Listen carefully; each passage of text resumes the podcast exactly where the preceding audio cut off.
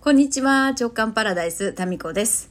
いや、今日はですね、皆さんからいただいた668回目の今時の中学生の会に関しての、えー、メッセージをご紹介させていただきます。まあ、簡単にね、言いますと、うちの、あの、今中3の長男がですね、朝女の子と一緒に手をつないで学校に行き帰りも一緒に手をつないで帰ってきてなんかもう近所ではもう噂になってるみたいなねそれは弟情報なんですけどうちの弟が、えっ、ー、とお前んとこの兄ちゃん、女の子と手つないで学校行きよるよって噂になっとるばいみたいなことを聞いてきたっていう、そういう話でした。はい。それに対して、今時の中学生ってどうなんですか？皆さん教えてくださいということに関しての、えっ、ー、と、お便りいただいております。そうですね。えっ、ー、と、すみれさくらさん、たみこさんこんばんは。中3の長男くんのお話驚きました。うちの長男は中2なんですが、私の横で録画したドラえもんやクレヨンしんちゃんを見てケラケラ笑っております。え長男から女の子の話も聞いたことがなく、それらしい雰囲気もないです。タミコさんの長男くんと1歳しか変わらないのに、えー、際立つうちの長男の幼さよ、てんてんてん。これも個人差があるのでしょうね。話は変わりますが、お話を聞いていて、祖母のことを思い出しました。祖母は祖父が早くに亡くなり、一人暮らしが長かったのですが、ご近所に茶飲み友達が何人もいて、縁側でお茶を飲みながらおしゃべりをしていたり、一緒に旅行に行ったり楽しそうでした。畑仕事したり、身綺麗にして家事もこなしていた祖母。辛いこともたくさんあった祖母でしたが、いつも笑顔でした。その源は基礎体力と一緒に楽しめる仲間だったのかなと民子さんのお話を聞いて感じました。ああ、そうなんですね。そうか。ずっとね、仲間たちに囲まれ、茶飲み友達に囲まれ、縁側でおしゃべりに花を咲かせるってなんかね、いいですね。目に浮かぶようですね。ありがとうございます。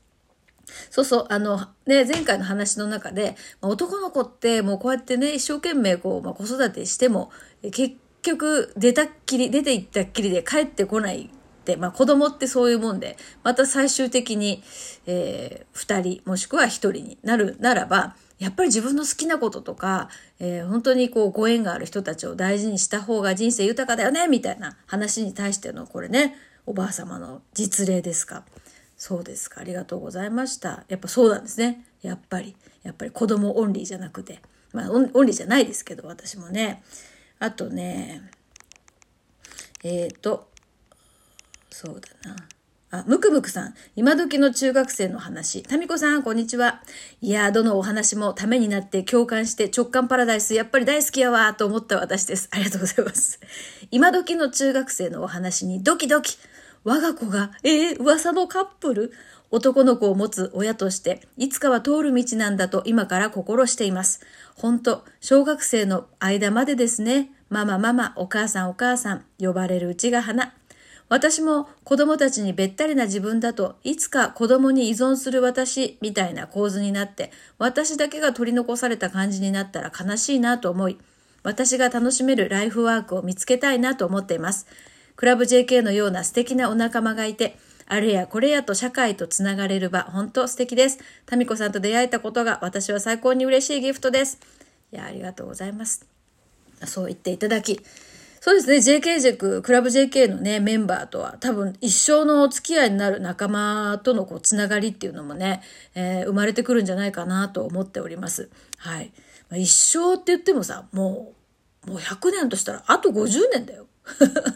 50年、あと50年だから、まあ、あと50年、一生。そうね、短いよね、ほんとね。あっちゅう間ですよ。まあ、皆さん仲良くしていただければ嬉しゅうございます。えー、あと、ポンタさん。タミコさん、こんにちは。私も今年から中学生の母になりました。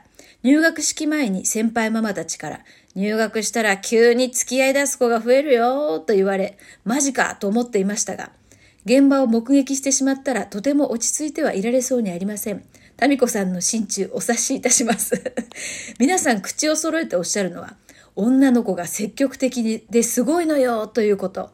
しかし思春期の息子たち、親が口を出すとかえって堅くなになりそうだし、難しいですね。私はほぼ毎日、うっさいなどと言われて泣きそうです。涙。そう、うざいとかうっさいとかね、言われます、うちも。はい。いや、やっぱ女の子は積極的ですごいのよってやっぱそうなんですね。やっぱこう情報がいっぱい入ってくるからでしょうね。特にね、まあこの間も言いましたけど、漫画、漫画のね、シチュエーションからの影響を受けてるなっていうのを感じますね。うん。なんだっけ、えっ、ー、と、BL、ボーイズラブの漫画とかもうちの長男も読んでたりとかして、まあそういうのをね、共通の話題で盛り上がってる友達が結構多いという。だから過激なんですよね、言葉とか、メールのやり取りの内容がね。だけど、まあ、言葉を多分そう言ってるだけで、まあ本当はね、まだ中身は幼いところもあるんだと思いますけれども、えー、ひーちゃん。タミコさん、こんにちは。中学生は随分前に過ぎた子供たちですが、タミコさん、残念ながら彼女です。お友達とは手をつなぎません。あ、私お友達って言ってるか。か彼女なんでしょうね。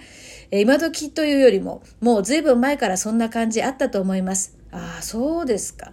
私が、え、随分前ってどのぐらい前なんだろう。私の中学生ぐらいの時も確かにね、あの、手つないで帰ってる子たちはいいましたね。ただ私がそこの、うん、グループとは全然こう縁遠く、まあ、付き合うとかっていうね、そういうのとは縁遠い、もうメガネかけた、えー、そういう真面目な中学生でしたから、そうか、前からね、そういう子はそういう子だったってことですよね。私も邪魔しましたね。彼女ができるたびに難癖つけて、しかも娘と二人で、小獣とですね。今は結婚しましたが、不思議と今のお嫁さんの時は良かったねと思いました。が、男の子は行ったきりです。ほぼ帰ってきません。ので、やっぱり寂しいですね。成長して彼女がいないならいないで心配だし、いたらいたで気になるし、母心はいつまで経っても息子に複雑です。ああ、先輩、そうなんですね。先輩ママ、そっか。うん。いやーそう。でね、なんか、あの、別でね、こう、このラジオトークのメッセージとはまた別で、こう、個人的にメッセージいただいた中で、この私のこう、焼きもち、こう息子に対しての焼きもちが可愛いですっていうような、そういう愛のあるメッセージもいただいたんですけど、いや、確かにね、私思ったんですよ。焼きもちみたいなのも、まあ、あるとは思うんだけど、いや、それよりもね、それよりも、私がこのね、うーん、思ったのは、罪悪感。どういう罪悪感かっていうとね、なんか息子が、そういうこう、何ですか、スキンシップが足りてなかったのかなとかね。まあ、考えすぎなんですよ。もう絶対考えすぎなんですけど、スキンシップ足りてなかったのかなとか、もっとわかりやすくね、愛情表現を言葉でとか、スキンシップでした方が良かったかなとかっていう思いがあるなってことに気がついたんですよ。そのね、あのメッセージいただいて。確かに焼きもちだけど、そう、や、これがもし次男だったら別にそんなにね、あの、動揺しないと思うんですよね。で、次男に関しては、ものすごくもう愛情表現もしたし、もうアトピーがあったおかげで、なんかずっとこう一緒にいたしっていうことがあって、そこのね、もうこれ以上できないかなっていうぐらいやった感もあるんですよ。で長男に関しては、まあみんなそうだと思うんだけど、迷いながら一人目だから、ああでもない、こうでもないって、えー、やりすぎなところもあるし、足りなかったところもあるし、そのバランスがもうどっちかに振り切れちゃってて、まあ、長男がね、子供の頃、もっとちっちゃい頃に言った、僕は優しい知らんぷりがいいっていう、この一言に 尽きると思うんですよ。だから、どっちに振り切れても心地よくないよみたいなことが、この言葉にね、表されてて。